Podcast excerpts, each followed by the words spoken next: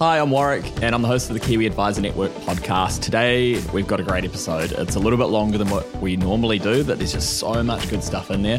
Uh, I had a conversation with Craig Pope, and he's been in the industry a long time, and he's done uh, something a lot of advisors haven't done, which is build up a business and then sell it. Uh, so he talks about that journey um, as well as starting out from scratch at uh, the age of 51. So it's uh, it's a really I, I, think there's so much value for everybody in here. It is, like I said, like a little bit longer, but definitely worth persevering. There's also some really good tips in there for how to market yourself. You know, he's, he's gone through marketing his business in the early stages to using only the stuff that he found really valuable later in, later on in his journey when he started from scratch again. Um, he also jumps into parts about uh, hiring staff to remunerate them, you know, the whole salary plus uh, commission model and what's worked for him. There's even some parts in there about uh, outsourcing some of your support staff to do uh, personal errands, such as uh, buying uh, your wife gifts. So um, there's, it was really fun. I, I, had a great conversation with him and really enjoyed it. I think you will too. Um, you can check this out on YouTube, which is if you're engaging with it now, you might also want to know that you can also view this and listen to it through Spotify as well as Apple Podcasts. Um, remember, this counts towards your CPD hours, which I think is a really easy way to tick off some of those points. And also, I always ask, but uh, if you if you do know somebody that would benefit or get value from this, please share it on. It, it really helps here because we get the view counts up, means we can invest more time and energy and money into it. So uh, sit back, relax, enjoy the podcast. Sounds like my dog, uh, who I thought would be fun to put her up on the on the hot seat next to me for this introduction, wants to get down. So uh, we'll jump straight into it. Craig, Hi. Thank, thank, you so much for joining us today, coming all the way all up good. from Wellington to, yeah. to have a chat. Um, I think a good place always to start is just to tell us about how you got into the industry and what your kind of journey's been up until this point. Yeah, well, it's been a you know it's been a bit of a ride, interesting journey, and I've gone full circle on a couple of things. But um, yeah, I guess the I started out in the industry back in 2005. Um, I bought a, an approved mortgage brokers franchise. Um, an interesting thing was at the time I didn't come from a, a banking background like a lot of brokers do. What were you um, doing?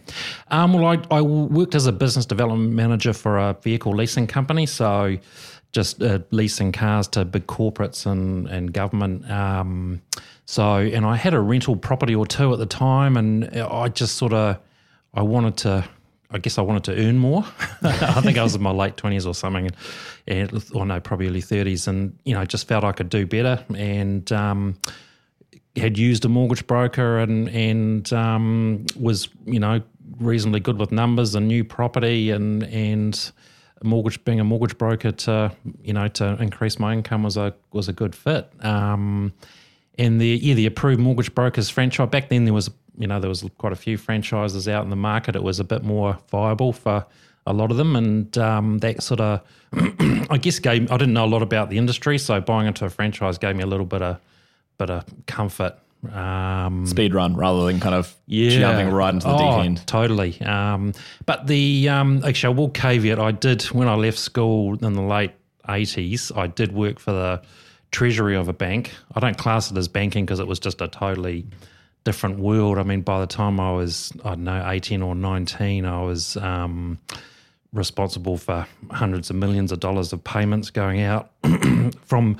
National Australia Bank. It was National Australia Bank when they were in New Zealand. Um, so that was a bit of a, yeah, it was a, it was a real interesting right into the depths of corporate life from a very 18, young 19. age. Yeah, yeah, wow. it was it was, and just the I didn't sort of appreciate the responsibility I had because if you stuffed up, um, you know, a fifty million dollar payment you know, you know, at night if you miss one, and occasionally you did, you know, you were roasted the next day. But um, it's not. I mean, I think about my responsibilities when I was in the workforce at that age. oh, was, yeah, it was because I I joined as an office junior when I was like sixteen, and just after six months went into the foreign exchange settlements and um, spent some time in the dealing room. While it wasn't really my my sort of bag, and um, I do remember the the when BNZ um, was bought by National Australia Bank I still remember the SWIFT payment coming coming through, and we're all just in awe of it around the office because I think it was like nearly a billion dollars. Or I should have made a copy of it actually, but that was the, you know, the money that was coming through the Swift machine, and it was like, oh yeah, there's the the money from National Australia Bank to buy BNZ, and um, you know, some things sort of stick in your mind, and yeah, we a billion dollar transaction does stick. Yeah, in your mind. Yeah, pretty sure it was a billion. There was a lot of zeros on the end of it, and I was thinking, oh wow, that's a big one coming through. So um, it, it does almost it just seems like monopoly money when you get to that figure. Yeah. If you're 18, 19, oh, and really even getting exposed to it. absolutely. And even when I was an office junior, I was taking checks for 50, 20, 100 million dollars across the road to the, the bank in Queen Street. And, um, you know, I'm just cruising around thinking I'm I'm pretty big because I've got all this money that I'm carrying around as a check. And um, but uh, yeah, so I did that. That was for four years. I didn't like I said, I didn't really class it as banking because it was just it was a different different world. But and then after that, I just sort of squandered life for a few years. And um, yeah, and so in 2005, I got into the the mortgage broking business and did did pretty well. Um, I did make one error at the time, and that was buying a, a database of clients that um, that the NZF Finance owned approved mortgage brokers, and they sold me this database of clients, a trail book, and uh, you know they'd bought it off somebody else and then handed it on to me, and you know I remember sitting looking at it, thinking I was doing well. Do I need to, you know? Buy this, and I hummed it out, and I remember them saying it's a good deal, it's a good deal, and so that was my first lesson. Was you know if your gut feeling didn't quite fit with buying it, you know, because the trail just dropped off straight away pretty quickly. And Right. I, I didn't have time to manage it because I was doing lots of new business, and um, so that was a bit of a bit of a learning of caution around buying buying books. listen to your gut. I think a lot of advisors are trying to buy books at the moment. Just you know, I think with the regulatory landscape, a lot of people are expected to be leaving the industry. I'm not sure if it's actually the case, but yeah. um, Well, you know, obviously I'll touch on that in a second, but I, I mean, like anything, you you buy low and sell high. Um, and I think I wasn't smart enough to because as soon as I bought it off the franchisor, they were still clipping the ticket of the income, and it was like, oh, geez, I didn't really think about that. You know, paid a fortune for it, and then they were still taking a clip of the income afterwards. So that was my first lesson, and then. Um, come 2008, and it was interesting because at the conference yesterday we talked a lot about the, you know, the GFC and how it's similar to what's happening now, and um, you know, I, I got spooked actually because the you know the things were going great, and then all of a sudden volumes tipped over pretty quickly. Um, credit crunch, um, banks were treating mortgage brokers not so flash back in those days. Um, you know, some of the banks were cutting trail, and so uh, cut a long story short, I sold what little book I had, um, and ironically, that's when I went into real banking and um, worked for a major bank for two years in their business banking, and pretty much hated every minute of it. To be honest, literally from the first week, it was just like oh crap, what have I done? But you know, we had a, a you know, I had a really young child at the time, so my wife wasn't working. I thought, geez, the you know, and I didn't want to do insurance. We talked about that yesterday about, you know, shall I call it pivoting? People pivoting and and and and doing, you know, it's it's always been talked about. You know, do you do insurances, and now do you do KiwiSaver? And you know, I just didn't want to do insurance back then. So 2008, got spooked, got out, went and worked for this bank, hated, hated every minute of it. Um, you know, because you went from clients just, you know, loving you to bits to banking clients who just didn't hold back if they thought, oh, I don't want to fill in a statement of position, I don't want to do this, I don't do that. And, you know, it was a real eye opener. So, um, I, I kept in contact with um, and uh, a guy called John Killick, who um, still part of the industry with, uh, and and just kept in touch with him, and I just you know I just kept in touch with the industry, and literally for two years plotted my way back to um, getting back into the mortgage broking industry, and and just thinking I'll do things smarter and have my own brand. And because that was the thing when you're a franchise I used to spend quite a bit of money on advertising but it would benefit the other franchisees in Wellington who might not have spent as much true. Okay. um, but it, you know, it uh, it's again you you you, you learn, um, and then basically in 2010, um, ironically, we had our second child along, so you know, wifey wasn't really working at all, and so it was a it was a big risk just to chuck in the job and and get started again. But luckily, the the, the war office backed me, and you know, but she did say, well, you know, you're not chopping and changing again. This is this is it. You know, you so. Um, yeah, so 2010 set up under my own under my own name, um, and that was the other thing I was going to touch on because one thing and ironically, I did change it a, a, few years later. Was do you set up using your own name, or do you set up, you know, using a generic like an brand? agnostic brand name? Yeah, and look, I I grappled with that constantly, you know. Um, but in the end, I suppose, you know, when you're selling your business, you're you're selling the trail. So the brand, it's highly likely somebody who buys your book won't give a monkeys about your brand. I mean, unless you're a squirrel or a, you know, a Mike Pero, whoever, who's the brand is, you know, right up there. You know, if you're pondering personal name versus a generic name, you know, it's. I don't think it's at the end of the day when you come to sell, it's really your book that somebody's going to be mainly interested in. That's what I learned. But the hard thing is if you're looking at getting contractors,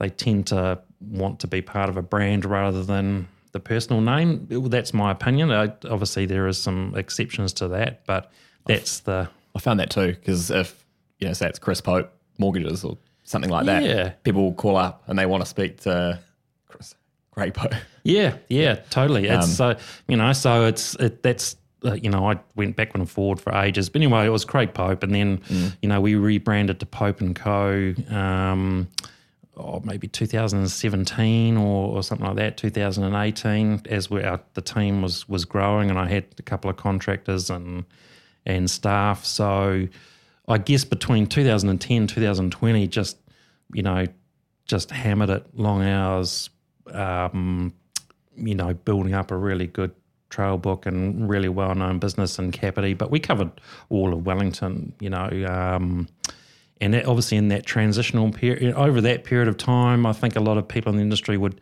would see it too you you got less and less time to be in your car going out and seeing people um, it became more you know online or coming and see me in the office because you you know your time is just you know so precious especially these days you just oh, yeah. you know back in the day you know somebody's got a pulse, they say, Can you come and see me? Yep, I'm in my car, I'm there. You come out with some, you know, rough written application form, some some bank statements, uh, you know, some pay slips, a copy of ID, and and then you're writing up a diary note, and then you're chucking it through your fax, and a couple of days later you got an approval. So you had time to to go out and see people and be that mobile advisor. These time these days, you you know, if if you are driving to see people, then you know, I don't know how people get the time to do that, especially if you're in Auckland, you'd be stuck in traffic. Oh, but, goodness, yeah. But um, uh, yeah. We, we try and do that mainly, you know, uh, like we do go out and see people from time to time, but generally yeah. most of the time it's online.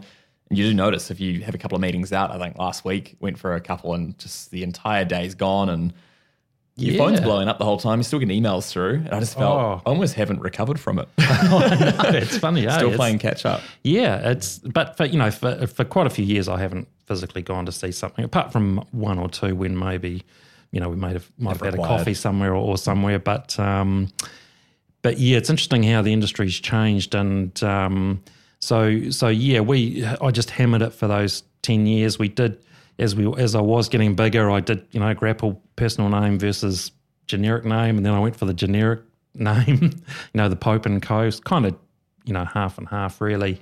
Um, and then yeah, around 2020, you know, I had six staff, and I guess I was a little bit. Um, you know, a little bit worn out, and you know, like a lot of brokers out there. I mean, we work long hours. You're always switched on. Um, and usually because we love the industry, you know, I think most brokers, it's such a good industry to be in, and and you you do have good flexibility. So I worked my ass off for for for ten hard years, built it up, significant trail book, six staff, and I guess I was just a little bit tired, and you know, staff issues. You know, I think a lot of people out there that have got the staff will concur with the, the challenges you have. Um, and and I guess I'm a little bit cynical that um, you know, we we do live in a bit of a fickle industry, and that banks do really have a good, you know, they're they're our friends, but they're also our enemies in a way in terms of you know we're competing with them, and and they pull the strings on how we're paid. So, I guess as how as I got bigger, I thought, you know, when's a good time to cash up and and get the money out for my business. Um, and re reevaluate things. Was this around around 2020? Yeah, so literally I sold just basically as we are all going into lockdown. That's when I did my sale and purchase agreement and and sold it. And but I'd been in discussions with a couple of parties and one in, uh, for about six months, and I was, I was, I still was umming and ahhing over it. And um, and I guess that would be one tip I'd give for people who are pondering selling is that start thinking, you know, succession planning's, you know, we hear it all the time, but it's start, I guess, making connections with potential buyers of your of your business. How do you make those connections? Do people reach out to you? Or yeah, you, or you talk to people like like like you. Yeah, you just drop it out there with. Uh, I think uh, you know we were with the, the G at the time, and I, I think I just floated it out there that I might have been been keen to to talk, and um, and obviously some, you know, some advisor companies out there are proactive in in seeking books. So you look at because I think because my plan was sell it, get as much as I could, and then contract back to that to that buyer for two or three years, and then look at setting up again um, which is basically what I what I did in a, in a nutshell. That was that right. was the plan because I mean, I mean I'm 51 now, and and you know I was obviously 48 or whatever. So still thinking I've got a lot of years left in me. But as you get bigger, the buyers for your business become have got that sort of money become less. So I thought I'll cash up now, take the foot off the accelerator, contract back to that company for two or three years.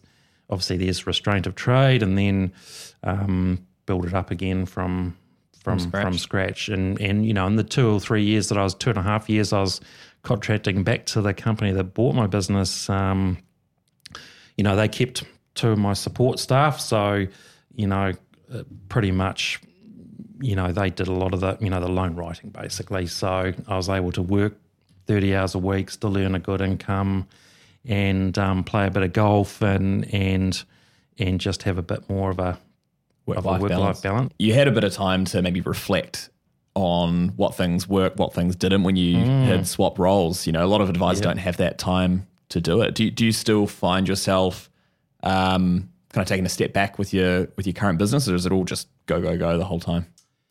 Yeah, well, at the moment it's it's really interesting because um, I'm a one man band again, really. Um, so you know, it is go go go. It's uh, I guess when I left the previous company, you know, at October, end of October last year, I was pretty much well shitting myself, going back out on my own again, and, and not having anyone to pass on. You know, I'm, I'm literally starting from from scratch, but it's um, and it's at a time when there's you know the volumes are way down, but it's um, yeah. Now that I've got all my nuts and bolts and website, and I'm you know using the CRM and using technology a little bit more in those processes, it is it is you know, and, and inquiries picked up significantly in the last couple of weeks, and it's yeah, it is really. Nice. Yeah, yeah. I guess uh, you know it was, it was good being quietish over December, January, so that I could get all my nuts and bolts set up, and now that sort of contacts that I've had for years and years see that I've, you know, I have set up again, and and you know, getting my old sort of advertising and um, cunning marketing plan set up again. It's um, but it's yeah, I can. It's you know, time management now is really really key. Now that I'm sort of back to just being myself with all the, with all the hats on, having stuff. no one to to delegate it to. But that'll you know, I'll, I'll just the interesting challenge I've got is as I've braced technology, and obviously your CRM's great for that. Is the how because I am my processes are a little bit different. How I incorporate a support person into that new process. So that's a, a challenge I've got that I will need somebody likely Eventually. this year yeah. is how, with the process being a bit different, how do I make them fit? Before it was pretty easy, you know, I'd interview the client, get the info in, pretty much will write it, write up a diary note or whatever, and just give it to my staff to put it in the CRM and check the bank statements. And but now I'm doing all of that, so it's um, and you know, getting a support person to to fit in with my new processes will be an interesting we have challenge. That. Sometimes I'll show people the software and it's a little bit different, but I think you know if you can put them in touch with maybe some other advisors who use it and use it really well, mm, yeah, and just sometimes just taking a bit of a step outside what your older way of doing it has been. You're like, okay, Yeah. there's actually some efficiencies I can build in here by getting the client to do the fact find themselves. totally. And a lot of the time, clients are actually keen to do it, especially, you know, younger generation, but people are used to filling out online forms now. Yeah, you, where- you did right, eh? It's Mm. um, and that's one thing I've embraced. I used to love the old form where I'd email it out to the client, they'd print it out and they'd write it out down, and and um, but now you know pretty much everybody does the online form, um, which is great because it uploads. Um, getting them to do the online bank statement link, um, you know, they're using the Illion, and I pretty much will make people do that. Um, because it just makes the job easier. Um, so yeah, it's and I'm uh, you, you know I've, I've been using a PDF application more, and, and so if people can't print out you know the forms to sign, I can send them uh, you know the document to sign online. That was something that I never in the past didn't really get my head around. So.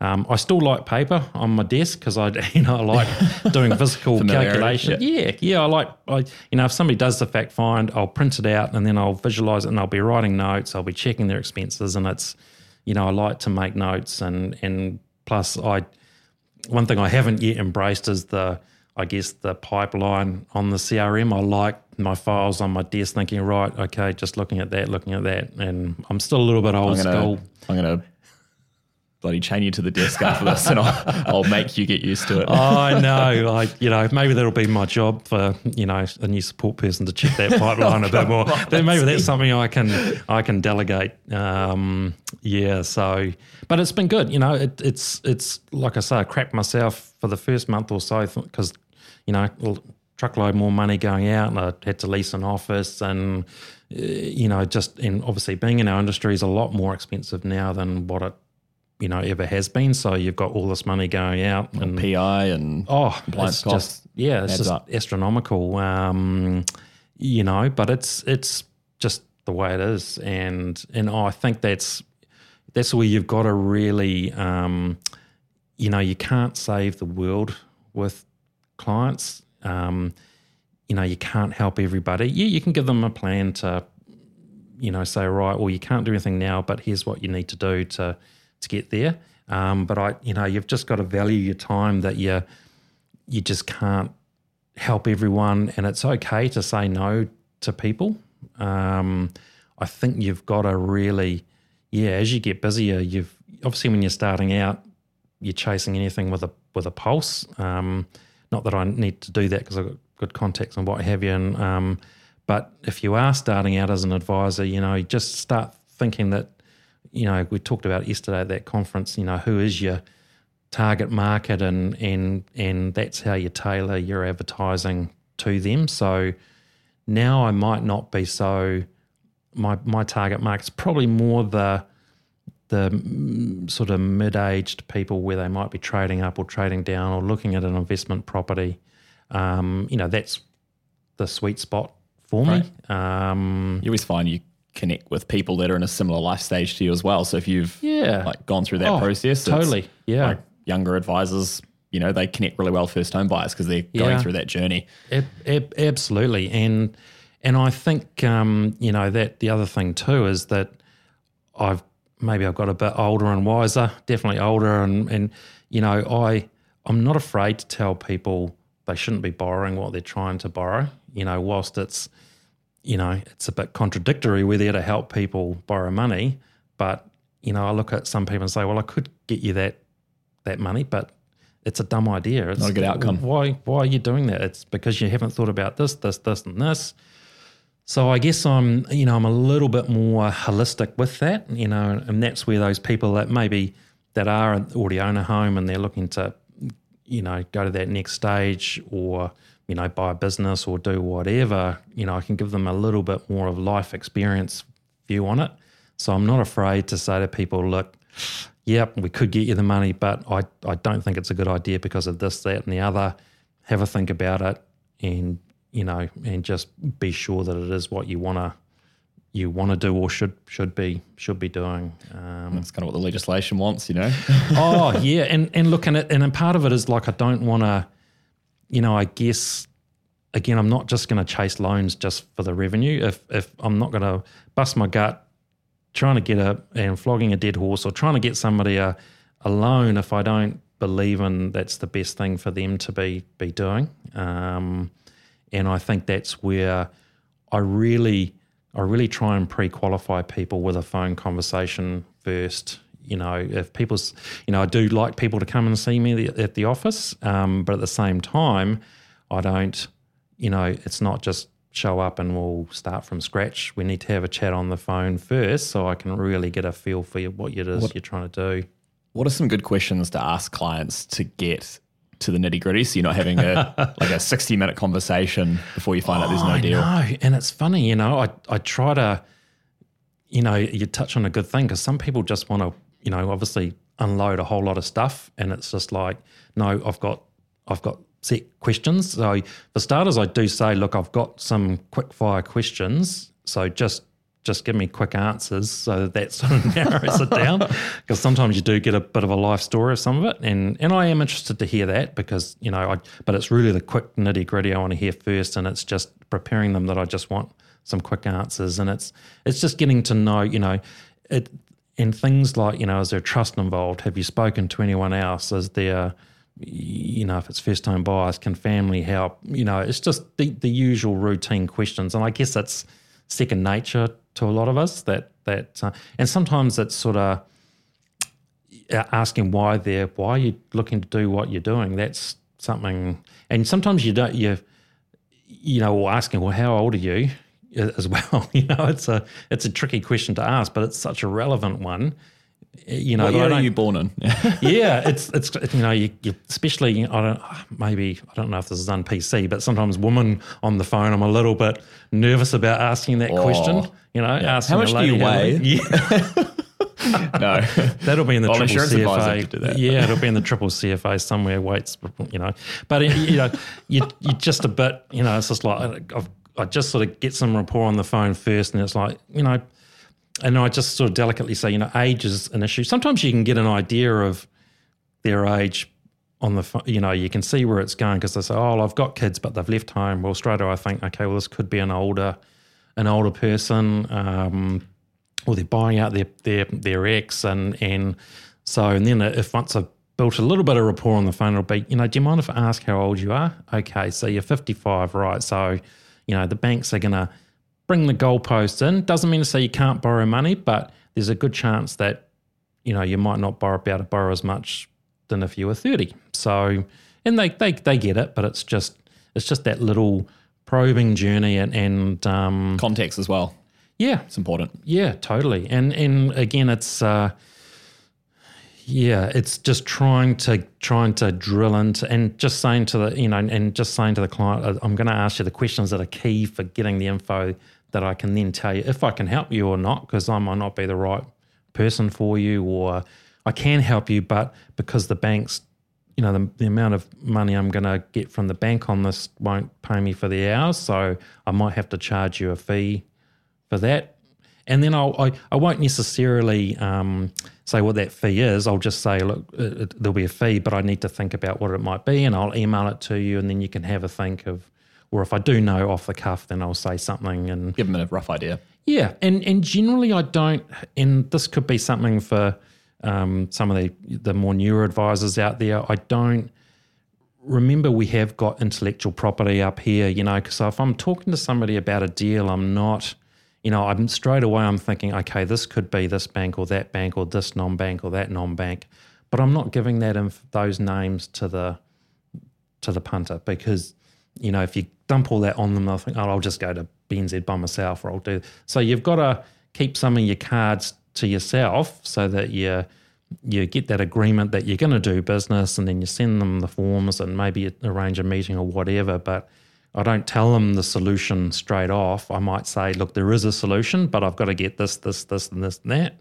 Um, and this is how long it's going to take. And but I might have more thoughts once I get all your information in because I know eight times out of ten, seven times out of ten, you get all the info in, and it's like, oh, you didn't tell me about that, or you didn't tell me about this, or actually I've seen that, so I think we might actually do this as a different way. Okay. So it's about getting info, but being not necessarily giving the solutions to the client on the phone. You can still say, right, I've, I think I've got a plan. I've got a plan for you, but we need to do this, this, and this. Um, then that way you're not giving all your your IP up front. Giving all the value up Yeah, front. you want to keep Yeah. them working and just and and you know it, it in terms of disclosures, I say well you've got to use me exclusively. Um, otherwise, if you're going to be talking to me and then going to Johnny broker down the road and then going to this bank yourself, then a fee might apply if, if I don't arrange the loan because you know I've got to spend time working on this for you. So you know we we, we do need to you do need to trust me and we work exclusively. Um, and you get that sort of a get that agreement of them. It's part of that, I guess, that disclosure. It's like you said, you don't want to be feeding a fed horse. You know, if you can at least get that done up front, Yeah, yeah, it just helps just filter out a few of those. We, we not that we have to do much of it, but yeah, we, I mean, if we're bringing on new advisors, a few questions that we need to know about. So things like credit, criminal history, and not that Mm. it's like necessarily got in the way of um, things in the past, or maybe it has. Like I, I'm not dealing with it, but just asking up front, it just Oh, oh, it totally. saves so much time. And that's the thing too. When you, you know, I guess for and uh, I think one thing that's really interesting that I've seen is all these young go getters. Um, well, I'm still young. I think I'm still young, um, um, but you Still a go-getter. maybe not such a go getter.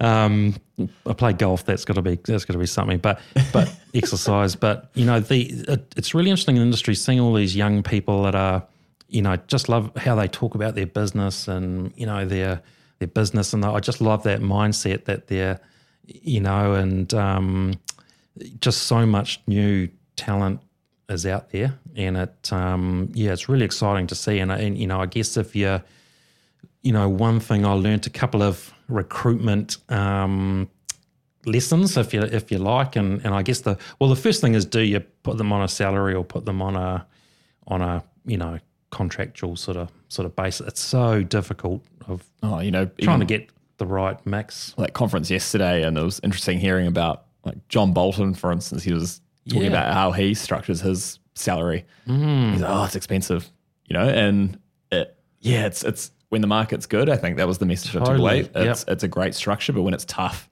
it can can really hamstring the business. Oh, absolutely. And, um, you know, and I think, I mean, I'm, again, this is my opinion. Salaried staff tend to be the ones that aren't necessarily the entrepreneurial ones, but they are good at what they do.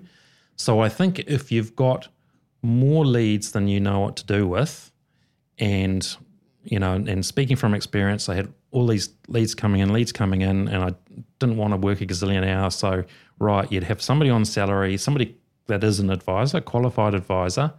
Um, they might start off as a loan writer, and then you can divert those leads to those people. And that's where a salary model works well, where it's not somebody who wants to go and be a big, massive business themselves. They're happy to have the security of a salary plus maybe bonus, obviously. But it works well when you've got tons of leads coming in, and- or you, and you've and you've got a, a machine of advertising that's that's pulling them, you know, bringing the leads in. But you just can't handle it all yourself. But then you can afford to have that salaried person. And then if you've got someone who is, I don't know, a bit more entrepreneurial, would you put them on a commission structure?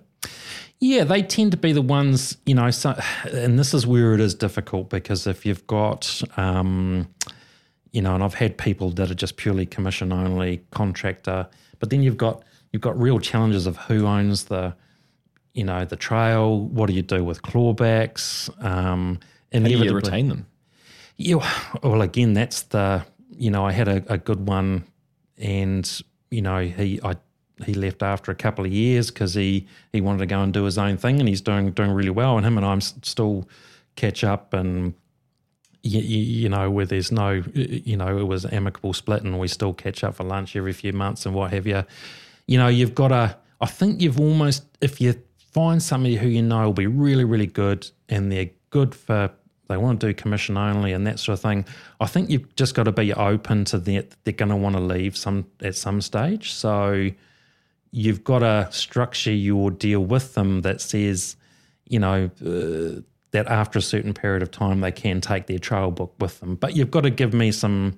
If I train you up and teach you over two, three, maybe five years, you know, I've got to make some money out of it, and then you're free to go and take your book with you.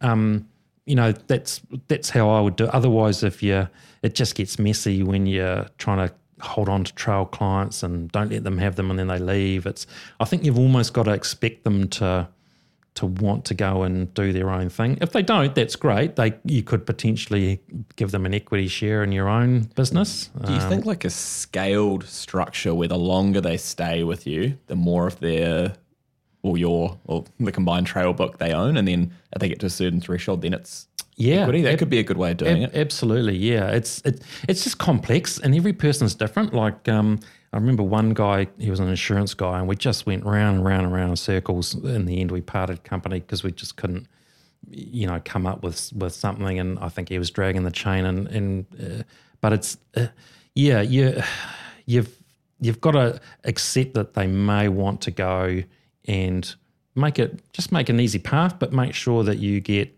something out of it.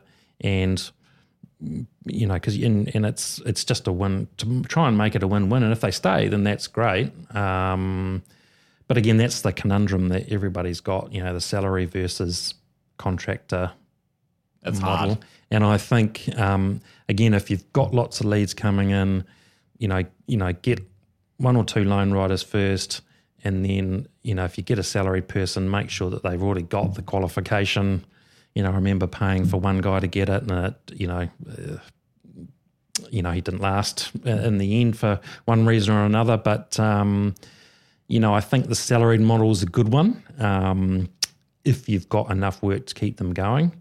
But you know, the hard thing is I'm a bit of a control freak, so it's just trying to keep on top of you know making sure that they're not damaging your brand by by doing stuff. Yeah, that how do you do that? Well, with difficulty, really. like, do you sit in on meetings? I mean, now we've got technology to help. I know. Yeah, it's a bit easier. Uh, yeah. You know, before it was, you know, and again, I probably was a bit busy. I wasn't as tight as on it as I could have been, but. Um, yeah, it's just again, it's just having those pro- like technology's made it a bit easier, and um, I find it's tough too because you want to give fast feedback, and some yeah. people are really receptive to it, and then others you know, you say, hey, I think you have done this differently. And then you can see they're bricking yeah. themselves at just being told that they're doing something oh, wrong. But absolutely.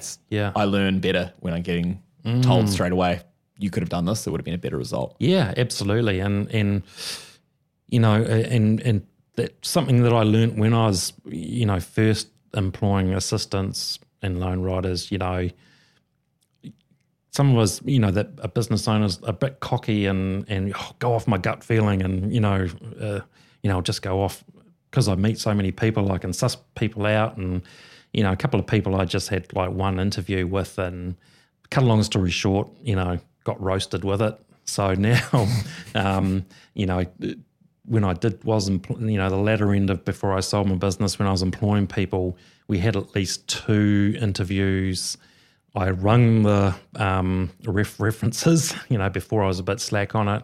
Um, and in the second interview, I actually gave them a whole pile of, it was almost like a quiz, um, you know, working out LVRs, working out just our day to day calculations. Sort of like the, the bank test now. Yeah, yeah, yeah, yeah. Just and set them down. Right here you go. You've got forty minutes or however long to do it, and that was a really good tool because I had people come in. I remember one lady who had been a, she was a midwife, but she had worked in business banking for years before. And I think, oh yes, that's she seemed quite nice, all good.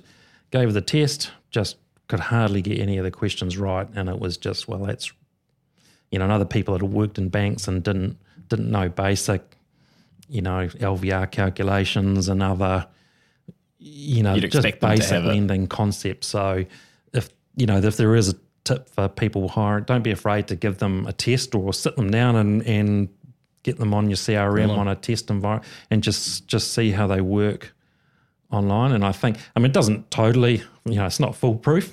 Um, and some people, you know, might be terrible at it, but they've got the right attitude. So if you train them or just give Yeah. them like some of the resources, you might have somebody who's a great culture fit. Totally. Just Yep.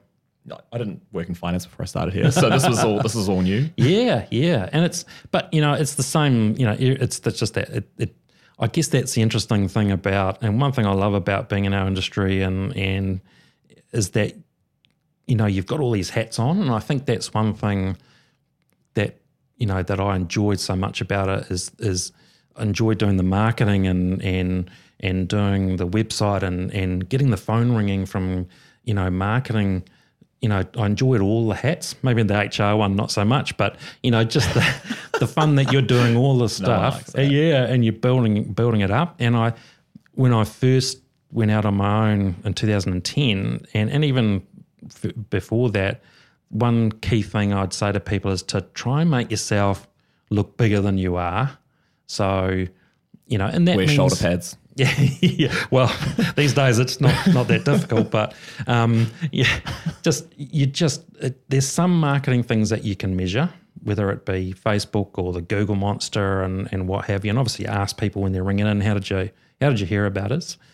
But there is marketing spend that isn't quite quantifiable, so it's you're trying to get as much of you out there as possible, trying to make yourself look bigger than what you are. Um, and having professional collateral, like I spent a lot of, even if it was just me, and even now it's a little bit more online, but I'd have, you know, nice brochures and, you know, nice letterhead and nice folders. And, you know, you, you've got to be, you know, as professional as, as possible. And, uh, Did you ever consider driving around in like a Pope mobile? uh, I, in a funny way, I did. Um, I mean, I'm not as aggressive with my marketing now that I've just started out again as I. I mean, even my, I would have sign written my dog, you know, you know, a few years ago. You just, you're just trying to, and it, it, again, it's just, and I look, one thing that I, I, yeah, again, some things are not quantifiable, but people get to the point where, oh, look, I've heard you on the radio. Oh no, hang on, I saw your sign on the bus. Oh no, hang on, I saw you, or I see your signs all over the place, and then you you'll get people referring to you who don't even know you, or they ring you up and you're talking to them, and they they say, "Oh, am I talking to Craig? Yeah, yeah, you're talking. Oh, I'm talking to the big guy. Yeah, Oh, wow. yeah. Well, there's you know where they think, but but it's and and one good thing I did was um, you know those little open home signs you see out on a Sunday on the corner. Yeah. made up about 10, 12, 15 of those, and every Sunday. I'd be out seven o'clock in the morning putting those little signs around the place. Um, and they worked a treat. In the end, I started paying somebody to do it because I couldn't be asked getting up first thing on a Sunday and then picking them up at about You six. pay a, I don't know, like a, a teenager to just. Oh like a- yeah, yeah. It's just and like you just. I I didn't. I put them where they were busy roads and sort of near other real estate agents, but not too close. Um, some real estate agents got a bit Kick 'em down. toey because yeah, I, yes. Oh, that's another story. Some real estate agents getting the face out. toey because you put your sign near theirs. It's like seriously, it's an open home side for God's sake. But you know, just pay for somebody. Get get your little signs out there. And again, and and people see them and they keep seeing them. And I, you know, a couple of competitors and and uh, you know, a couple of banks tried doing it, but then they, you know, they just got lazy and thought, oh, this is too hard. Yeah, that's right. You know, I'd get up, do it every day until I could afford to pay somebody to do it.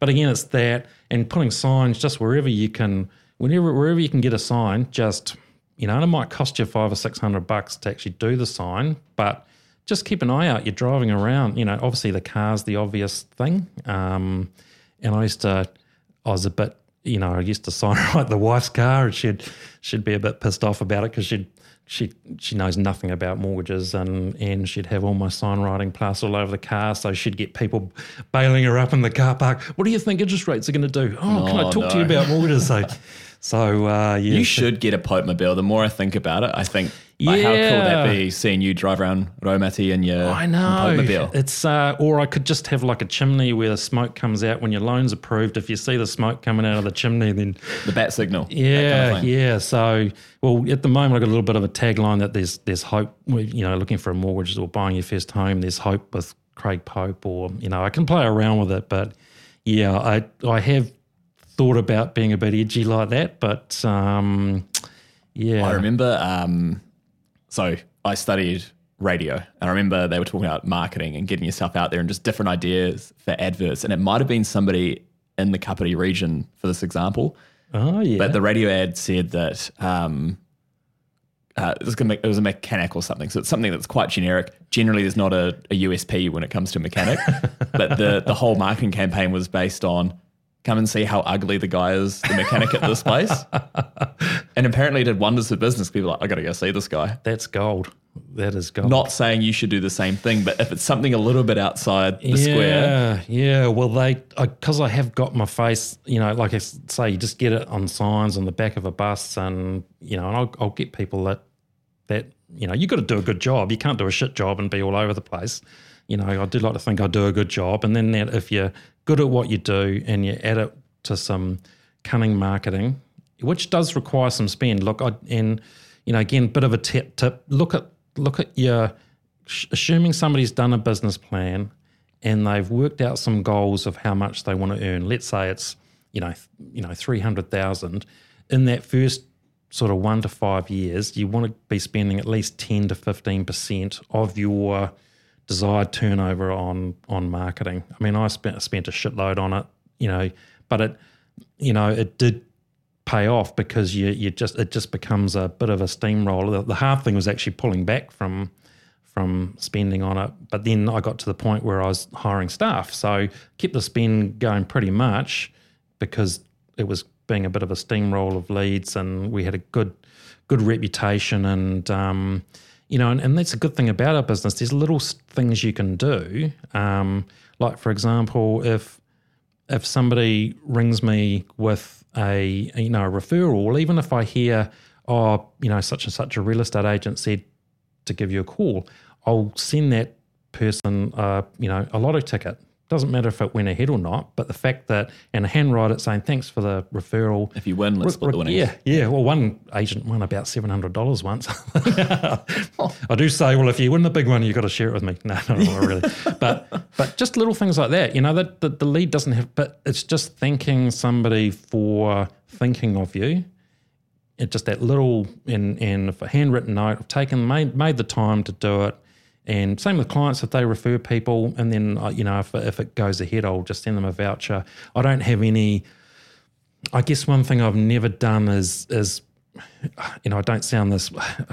I'm not going to sugarcoat it. Actually, I don't kiss the ass of real estate agents. I don't pay them a cut of the commission. It's about if they if they see that I do a good job to help them in their business, then they'll refer to me because real estate agents can be a little bit fickle. Yes, they're a good. You know, there'll be a few people watching, jumping up and down. You know, that, that just deal with real estate agents.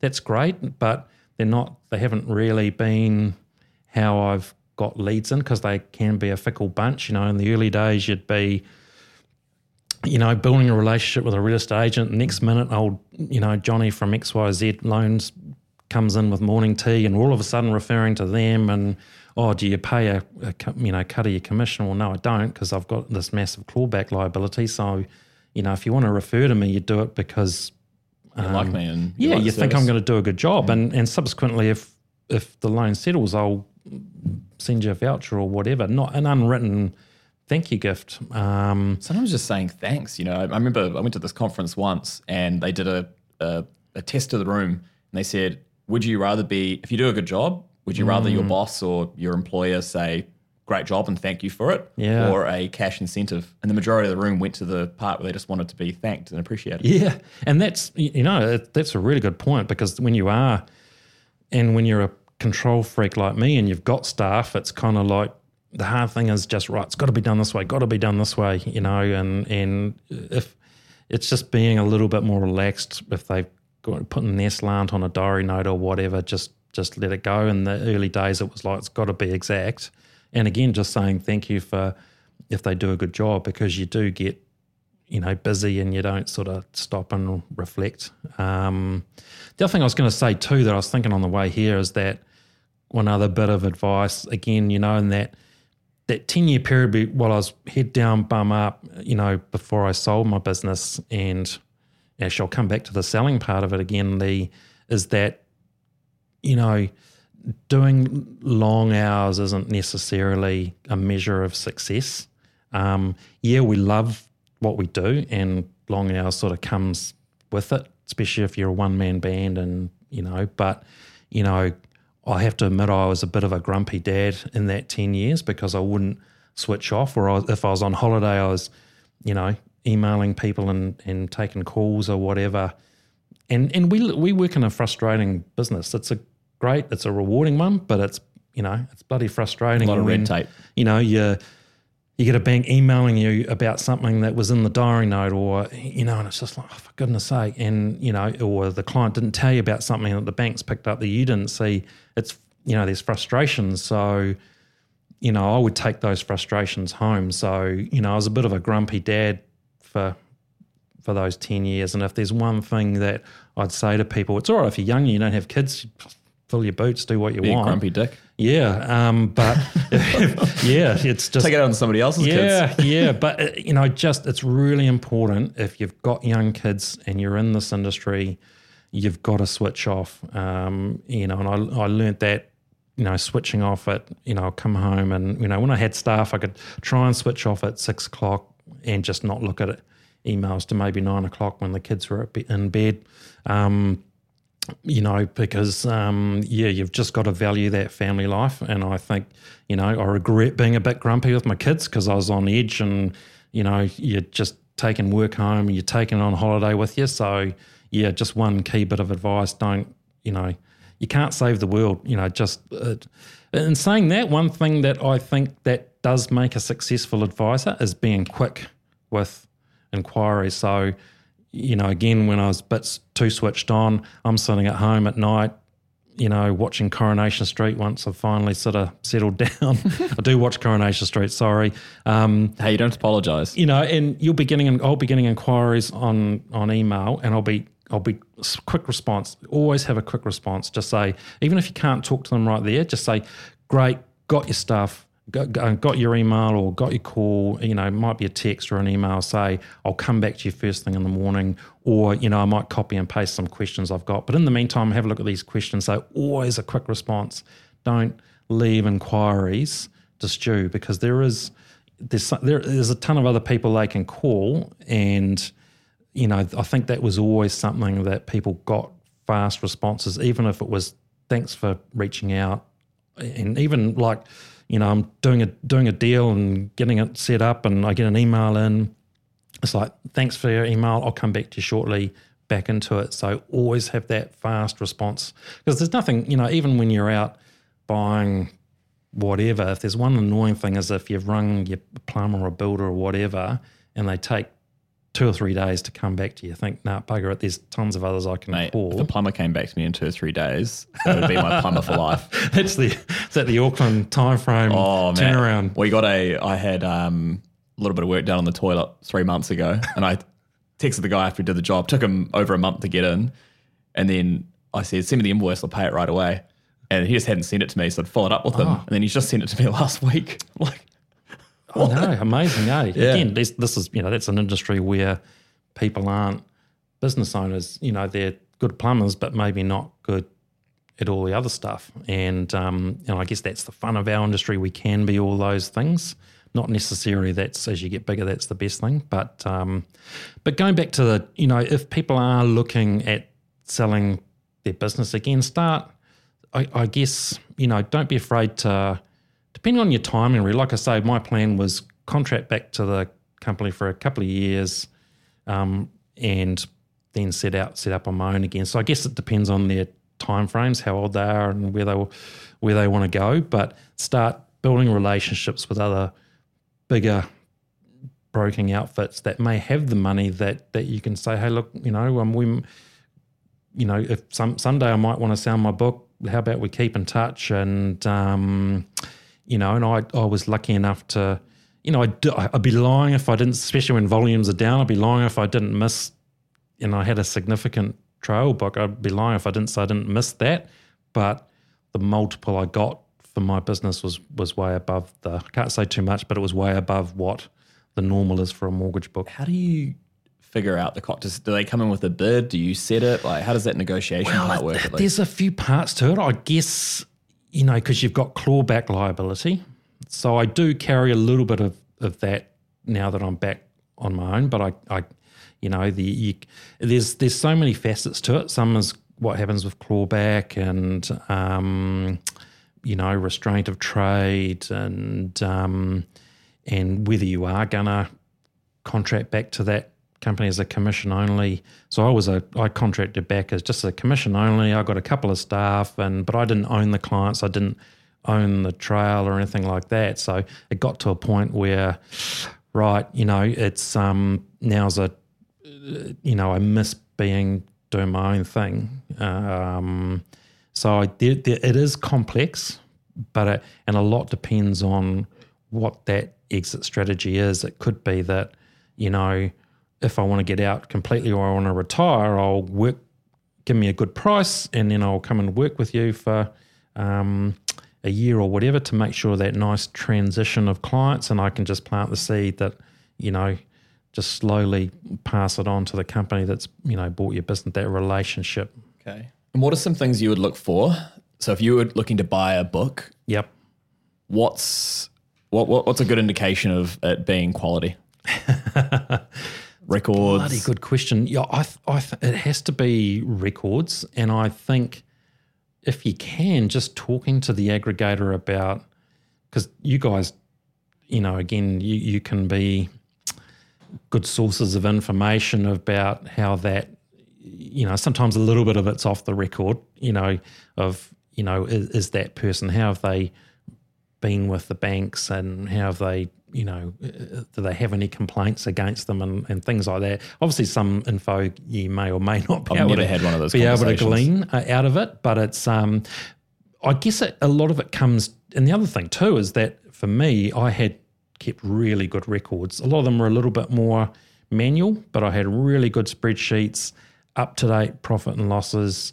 And, you know, in hindsight, I did actually have an admin lady, and a big part of her job was looking after the trail, um, which was something I sort of think, well, the amount of money I spent on her salary, part of her salary to police it, you know, the amount that dropped off was not worth policing if that's but um, we, we kept a pretty tight tight ship. And and like I say if if one thing I would have done a bit differently I might not have had as much staffing doing refixes and you know maybe just using technology more and and not you know we I was a bit overstaffed on but on doing the refixes and the reviews because I wanted to keep that experience going but you've also got to look oh, the cost versus you know, what's the value they're bringing yeah. In? And look, we were still doing monthly. I'd do monthly e newses. I'd do quarterly hard copies, so they did get a physical um, communication from us. So always big on on on that. Um, well, just just going back to you know having staff in the business doing certain things, and then I have this. Not that it's a challenge, but sometimes businesses look at us and they go, "Oh my god, this is great," and you can always see the support staff in the meeting going I'm going to be out of the job here. But the reality is, if they're good employees and they're good to work with, they can add value in other areas of the business. They might want to train to be an advisor. It might free them up to do things like newsletters. You yeah. know, there, there's so many different avenues you can go down. But I think oh, the absolutely. fear of going, this is going to take my job, it's actually an opportunity like that. Oh, yeah. You've you've actually touched on a really good way to explain it. And it's it almost comes back to when I first hired my, you know, my first PA 2006 or seven, you know, it you've you've got to you've you've got to hire them before you fully need them, if that makes makes sense. Because once you've got them, you'll find work to give them, and that frees you up to do more. You know, whether it's networking or blog writing or whatever, or or more meetings or closing more deals. So, yeah, if the support person's there thinking, "Oh, that's taking me out of the link," that's right. What else can we get you to do that generates that helps the the advisor to generate more income? So you've explained it really well that it doesn't need to be. It should be more of an opportunity that, um, you know, that person can to do other stuff that helps the advisor for sure write more business. It doesn't mean like you're out of a job because you've been replaced by a robot. Replaced by a robot. But again, another piece of key advice is if you're thinking about hiring a staff member, and I'm going to have this problem again myself in the next few months, is that you've got to hire them before um, you know, before you need them, basically, because Oh, you'll find. And look, it sounds bad, but you know, I, I used to get my PA to just go across the road to get me. You know, a bacon and egg sandwich back in the day. You know, it's. I thought it was actually quite cool. It was like she was so good, and she was so good on technology. And I say, "Can you go get me a bacon and egg sandwich? Sandwich? I'm just really busy." And like, she would just be all over it. You know, and it was. I thought, oh, I like having this PA. You know, this is this is pretty cool. Bacon but again, it just it saves you time. It's anything that saves you time. And I used to, uh, dare I, luckily my wife won't be watching this, but well, probably not. And you know, I used to get her to go out and get gifts for my wife or whatever. Just get her to do, you know, take my dry clean. Just get her to do shit that you've got to every day that your day to day stuff that you know, get your support staff to, you know, if, again, it's probably more a PA role than, you know, if you've got an administrator that's doing a bit of everything, you know, you might be just a, a single advisor, but don't be afraid to have this person say, look, your job is to, to help me free up my time. So sometimes I might need you to, you know, was out and you give them petrol money or whatever, but, you know, I need you to go out and get my dry cleaning, take this to there, go and buy the wife a birthday gift. Um, I love this because it's it's focusing. You mentioned before about time management being crucial. yeah. And the key, you know, top advisors, they always spend more time doing revenue generating activities. Yeah. And every little thing that takes you away from that Yep. is costing you money. Oh, absolute. Because to be fair, if I've got to jump in my car and go and buy the wife a, a gift, we keep coming I mean, back to this one. Holy shit! Like, did you that's give just did you give did you give her like a, a brief idea of what you thought was good? yeah? There or- was usually a little bit of a, a brief, and it's just really you know. But if I'd say if you've got any ideas, just you know. But really, I'm thinking this or that, or or dare I say it, a voucher. But if you get a voucher, we better get her come on. something flowery as well. don't say lotto ticket Oh yeah, with with a, with a little message on the card saying, probably been in there somewhere. yeah if you if you win it we split it yeah Yeah, but it's just that stuff. Yeah. I keep thinking my wife. I'm have to nervous about letting her check my lottery tickets just in case she, you know, she wins the twenty-five million and says, "Right, see you later." well I mean I She think might do that. you're being married I think you, you have to have half of it don't you that's how it works Yeah, well, that's no good to me if she's halfway to bloody Hawaii or something like that. You know, with the with the- True. Sure that's that sounds really bad, but you know, but I guess the you know, don't be afraid if you're hiring that administrator, just you know, say, say, look, this is you know, this is helping my time. You've got to these are the sort of tasks.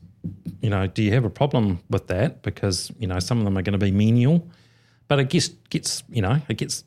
My PA loved being out of the office and Oh, going shopping for a gift for the boss's wife. You know, she was all over it, but she was, you know, that was, you know, she was gold. And ironically, when she moved to Australia and we inherited her dog, who's still part, a big part of our family. cool. So there's, uh, she's still, still helping the family. And, you Yeah. know, still online e-gifts now yeah. I just hate buying, you know, luckily the wife does all the Christmas shopping and, um, even for herself Yeah, yeah. I, uh, you know, I just I have moments. I have moments. I mean, I shop. I'm a big shopper for myself, but not. Um, yeah, I'm just no good at for other people. To be honest, every now and again I have a good good period, but um, I try and write mine down. So I've got it like, uh, I know my partner doesn't listen to this, but I've got a little note. So I'll think of an idea for something. Yeah. Oh, mum would love that. And her birthday might be six Good months idea. away. And then when it comes to the point, I go, oh, that's right. oh, got that's this. where I've been going wrong. Yeah. Yeah. See, I'll be driving along and think, shit, that would be a good gift for the wife, and then I forget about it. Sometimes you have gone. moments of, I, I find this when I'm lying in bed at night because I'm always so distracted throughout the day. You know, even when you go to the loo, you bring your phone, all these little things, Yeah. you, you're constantly just like being distracted. And Yeah, you lie in bed at night and you have these great ideas. So I quite often find myself just rolling over, getting my phone, writing down these notes. And in the morning, you go, oh, that's right. What was I thinking about? Oh, That. totally, yeah. And that's you know, and I used to. Funny enough, I don't really doesn't happen too much as much now. But I would I would have a bit of paper because when I'd go to bed, that's the thing. You know, you'd be hard to switch off, and I'd be thinking of these marketing ideas, thinking, shit, I could do this, or I could do that, or I could put a sign there, and I'd be trying to write it down, or I email it to myself on my phone to remember to do it. So it's and that's the other tip I've got too is that you know, especially if you are new, you've you've always got to be networking. Um, so you know, like I say, it, you know, I had the car sign written in the early days, and then when I felt I was, I didn't, I wanted to be a little bit more incognito, and you know, I got the wife's car sign written, and and but you've always Your any- dog sponsored by. Yeah, Craig yeah. I tell you, I could get some dog coats maybe done it, but This is Rex brought to you by Craig Pope Yeah, Mortgages. Yeah. exactly. You know, have, you know, there's so many different things you can do, and and but the key thing is like is especially when you are getting a name for yourself and you're out there in the community. Literally every time you jump in your car and you go anywhere, you're you've got to be networking. You Can't cut se. people off if you got a branded car. No, no, that's the other thing too. Road rage, you you know, and be careful what you you put on. Um, commenting on posts on social media, like you you see some absolute muppets writing stuff on community pages, and you think I'm going to rip into this idiot, and you think, oh shit, no, better not because my name's on it. You know, you've just there's just you've just got to be thinking that there's some stuff you can't as you build up your profile. You've got to be careful of um, That's when you start making aliases. So you can. Oh, I didn't think about that. Yeah, See yeah. that? You know, you younger generation, yeah. I must get my kids to show me how to do that. yeah, only if you use it for good though. Uh, with great power comes great responsibility. Uh, the other thing I want to talk about because we're kind of jumping around a wee bit here, but um, marketing is something that can be quite hard. I know attribution is a, a big challenge for marketers. Attributions, finding out where your leads are coming from. A partner works in marketing. I think there's specialist companies that actually do that for you. Yeah. What what things from when you first started running a marketing strategy, you know, you're putting that 10, 15%, what what parts worked and what didn't now that you've kind of you've done it a couple of times and maybe kind of transitioned Yeah. um, through different stages of marketing, like Google compared to billboards? Yeah, it's it's a really good question um, because you know as you and especially as your turnover starts increasing, the temptation to throw money at stuff that you don't don't need to, and you're getting all these phone calls. Every man his dog's ringing you up to advertise and stuff. Um, I mean, obviously the simple thing is is is some things if you don't know how to do it, get somebody to show you what's converting on Facebook, and but even then it's. Uh, you know, it might not be 100% accurate, but other stuff, it's really just asking people how they heard about you. Um, but the yeah, the the difficult thing is your is how do you you know control that that spend? And I'd be lying if I said I didn't throw stuff at, especially when when you know newspapers would ring up and say, "Oh, we've got this special." On, do you want Just to do you. it? You know, and yeah, yeah, just go for it. And before you know it, you know, there's three or five hundred bucks there, there, and everywhere. So I think yeah, go for things that are a little bit more continuous.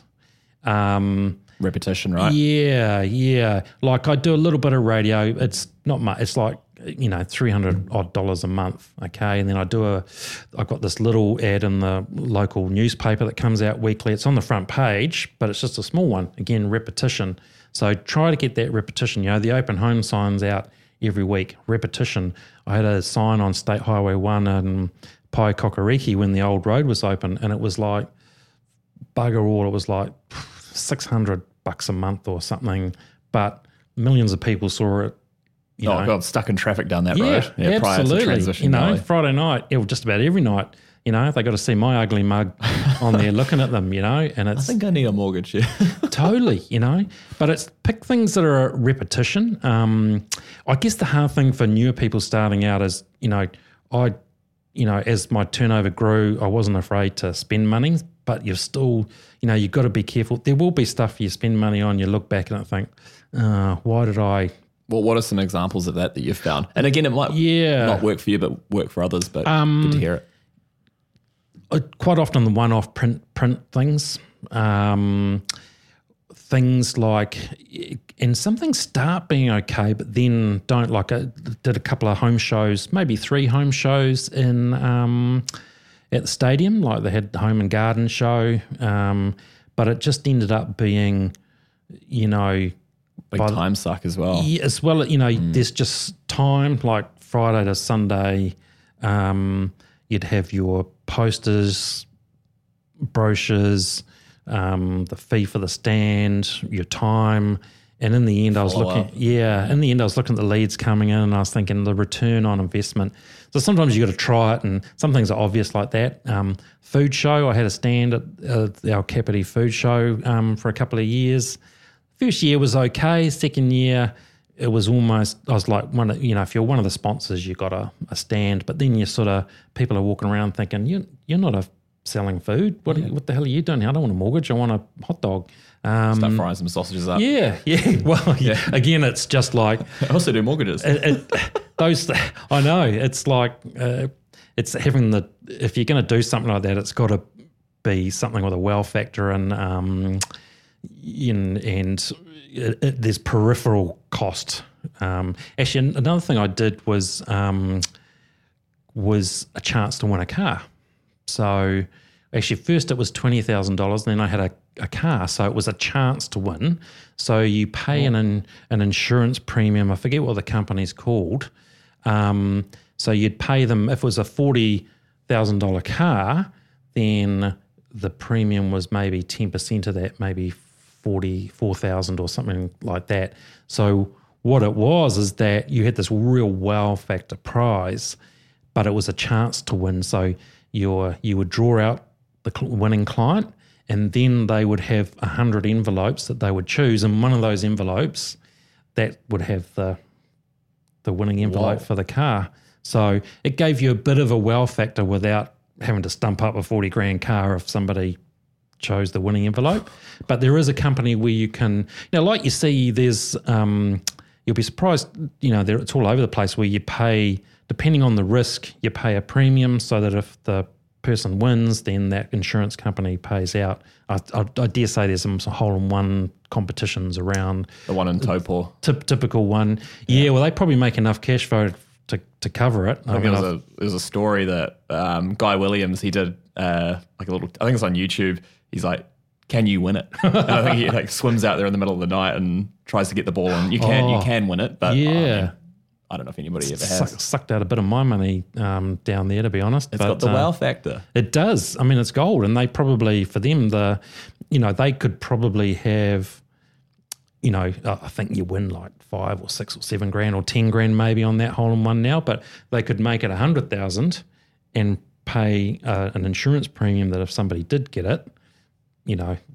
The insurance company pays out, so that was a bit of a, you know, and it was that was expensive, and you've got to then spend money promoting it, and whether whether it actually you know generated any business or not you know out of the norm marginal really You never know. It's just hard. But uh, one of the one of the best takeaways I got from Nick, who works here, is he said good management or you know good branding is always just repeating few things often. yep yep So- repetition anytime have somebody new, it's you know what is the best way they can add value. It's I don't know for us it would be like maybe meeting with clients, someone on the support team. It's you know someone's got a difficult inquiry, pick up the phone. You know, yeah just yeah just constantly like hammering those points into the point where they get it, and then you can start Yeah. focusing on something else, and it works in a similar vein of marketing. Need a Oh. mortgage, Craig Pope. totally you know and it's it's again it's some you know it's not for the light-hearted you know and again other people you know i guess i was a little bit lazy and and thought i'll just throw money at this and then build up. And then you just you've got to be good at what you do and and just have a real you know really good service proposition. So we had a good service proposition. We were good at what we did. So we did generate leads and then you know from there once you build a good client base then you're you've got you know that marketing to them to get those referrals and um, You can almost pull back on some of it and just do remarketing to your existing database. Yeah, yeah, and that was where we we kind of got a couple of years out from two or three years out from when I sold the business. You know, I was looking at thinking I could probably pull back here, but you know, then I hired a you know loan writers and a couple of salaried people to take up that slack. Are you using Trail? There's a, a part in there where you can set where you've met them from, from as a marketing. Yes, Lead? yes, I need to add in because can you add in? can add in custom yeah, ones. I need to need to do that because I want to uh, see if end of the year. I want to see where they all came from, and then we'll do a bit of a, a re. Oh, I know. rework. No, no, it's. Uh, I mean, that's it, it's something you've always got to do. Say, and and the, the funny thing is, you get people referring you that you're, you know, you don't even know who they were, but they might have know somebody of somebody, or they'd seen something on a Facebook forum, or seen your signs, and you know, it's it's it's funny. It's good and bad, but you know, I'll be out with my kids, and you know, I'm saying hi to people all the time, and they go, Dad, geez, you know everybody. And even if we go you know, even we might be uh, out of town, and it's like, how do you know that person? It's like, oh, just a, somebody I know. It's Do you remember funny. everybody? It's funny. I, maybe it's an age thing. I, I do most most. I remember faces better than I remember names now, and it's uh, but it's nice. You know, you you, go out and you, you you always see people. And the kids find it funny. It's um, and it's like, oh, Dad, for goodness sake, you you know everybody, and it's. I put them on a billboard once. The kids and the dog, and they. I thought it was I thought it was quite good, but they they said, "Oh, Dad, that's not cool. Can you take us off that that billboard?" What did the But- billboard say? Oh, I was just, you know, you know how you have, Kids for sale. you know, you know, kids and, you know, a bit of, you know, you know, the wife was look, looking good. She was, did I have the wife in there as well? No, better be careful what I say. No, I just had the kids and the dog. Just had the kids and the dog. You know, because nice little family, you know, fluffy photo and and you know just to and personalize it as well. You know, it's just having, you know, but and, and it's social media is hard because to be fair, mortgages are pretty boring. You know, it puts most people to sleep. So actually having something interesting, yeah, having something interesting on your your socials and and um and you Show a bit of personality. I think people, Yeah. you know, even looping right back to the start, people usually it's great having a, a brand and a business, but Yeah. you know, ninety nine times out of hundred in this industry, people are going to the person, not the brand of the business. Oh, totally. You know, and and be careful what you put on there. You know, it's uh, and if you post something and it's only had a you know one or a couple of likes, then it's like, well, why didn't that get get more traction? And quite interestingly, um, you know, actually a good example of watching what you put on there. I mean, a couple of people in there, you know, their LinkedIn or what have you, recently put that, you know, that oh the the gate had opened for pre-approvals again, you know, and it was just a Swiftly shut. it was a rookie era. You know, really, if you're an advisor, and uh, you know, I say this not in a mean way, but if stop and think, you know, the chances of that Westpac pre-approvals for new to bank clients that was never going to last. You know, it was so to put something in your. I mean, you want to put out good news. I get it, but just think: is this likely to last? No. So you be careful putting it on your social media because now you've said to everybody that, hey, first time buyers, there's great news. And if you mention Westpac, well, that's probably not a, a good idea either. And then all of a sudden you're going to look like a dick because it's actually been, the plug's been pulled. And um, yeah, so I, mean, I don't know why Westpac did it. It's a shame because they, you know, they the uh, they're trying to help people, you know, help us. And, but, um, yeah, you could see what was going to happen. And I think that's a, yeah They've still got it though, but it's just for um, probably just for li- clients. live deals, and, existing and clients. you know it's and it's tough for the banks. It's tough for us because we're you know we're all the house prices have dropped. Yeah, interest rates have gone up. We're trying to help these first time buyers, but it's just like you know the Reserve Bank just loosen it up a bit and and you know it's It was bloody interesting. Um, sort of dating. We, we release the podcast. Sometimes we pre-record them and do them later. But yeah, we were at a conference yesterday, and I think you know John Bolton from Squirrel is one point that I thought was really good, and he said it was um, when the bo- when the when the market's at the bottom, you know, and interest rates are quite low. They're giving out too much money. Yeah. But then when you get to the, the top of the interest rates, let's say we're at the peak around the 6.49 mark, most of the main banks are at the moment, they're not giving out enough because that servicing rate's 2% higher. yeah yeah So we sort of they need to like meet somewhere in the middle, and I thought that was such a, Oh, such a point. you know he articulated it really well, and, Probably and than I did um, you know, it's it it you know it's it's un, it, there's it's it's not quite fair, is it? It's it's um you know, and the servicing rates. I mean, again, what's the average rate over a long period of time? Seven percent or something like that. Probably need to check the uh, RBNZ records, but you know, the banks could do worse than sort of having seven percent. Maybe is their average test rate. Maybe there's that probably could throw some other. hard for them though. Like setting Oh, that. Yeah, yeah, and and and look, you know, we look, and I, you know, I do look at people's budgets at the moment and think, shit, how do you live? You know, just, you know, I want to get you this loan, but I'm looking where you're spending your money, and you've got, they might have two kids, and I know how kids suck money out of me Bloody bludgers, aren't they? and you know, and my son's texting me all the time, Dad, can I have money for this, money for that? you know, it's just like, dude, uh, you know, he does bugger all work around the house, and he gets a little bit of pocket money, but like, uh, you, I gave you that money for that marketing. I put you on the billboard. Where, where's that? Yeah. oh, yeah, did I pay them for that? No, I think I did. I'm sure I, they got some money out of that. Um, but you know, it's just it, it's hard because you know, in, in it, you, you're it's you know, I just look at people's position, and it's you know, I just really feel for them that you know they've got to borrow this amount, but I look at their expenditure, and you know, I'd hate to look at my bank account to be honest, um, in great detail, but I look at other people's, and I think, you know, you've really got to got to peg it back. And yeah, over eight percent test rates, a little bit unfair. Um, but it's risk mitigation. Yeah. How, how do you educate clients or put them on a straight and narrow when they are overspending? And how do you do it wow. when, yeah. at scale and that's efficient for you and you're not kind of it's spending a lot of time on it? I know it's it is it can be delicate because some people you just look at it and you think what the you know and they might be on good incomes but you know, they're getting their nails done. I won't say if it's a male or female, but they're getting their nails done and spending, you know, 50 bucks a week on that. And they're doing this and that and spending, going to all these. And to be honest, a lot, they, they probably don't realize a lot of the time. Um, so I'll, I'll just delicately say, look, you know, looking through your statement, and sometimes I'll even send them a bit of the Illion summary that says where they're spending all their money, and and just say, look, you, you really need to probably peg it back in certain areas.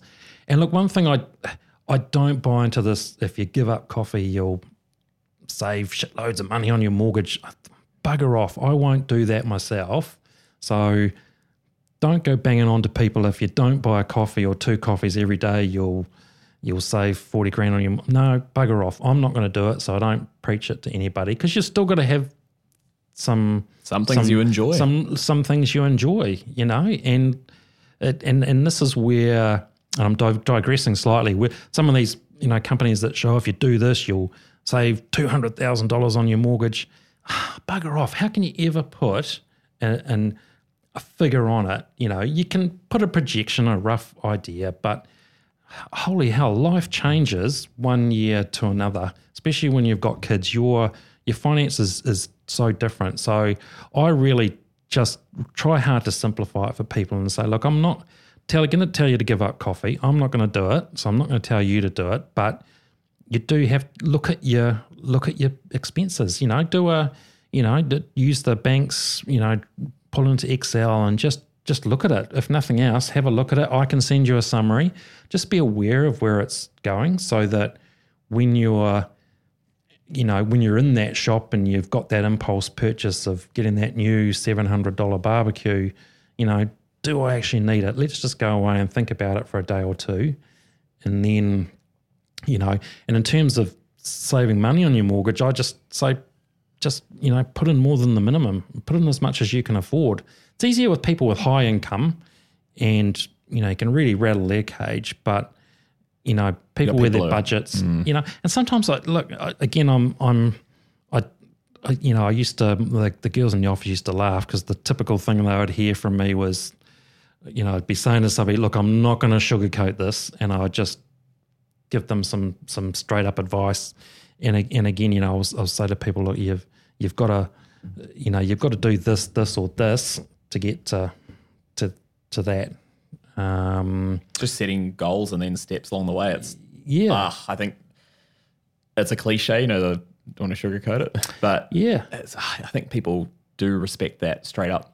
Yep. being told, you know, they come to you, you're probably more of an authority figure if you've, you know, proof is in the pudding. Oh, you've, you've, bought your exactly. own home. So. And and look, and you know, we we're trying to help people reach their property goals, and and and it it, does hurt sometimes because you'll get these people, and I've just had one yesterday. You know, they've got three kids, and you know, and they want to buy a house, and you know, they're looking at an eight hundred thousand dollar house, and their borrowing power is like two hundred and fifty thousand. So, you know, it's it's sad, but I say to them, look, you know, while one of you is working full time and the other one's barely part time, you, and you're young. You don't have to do this right now. Just here's what you've got to do.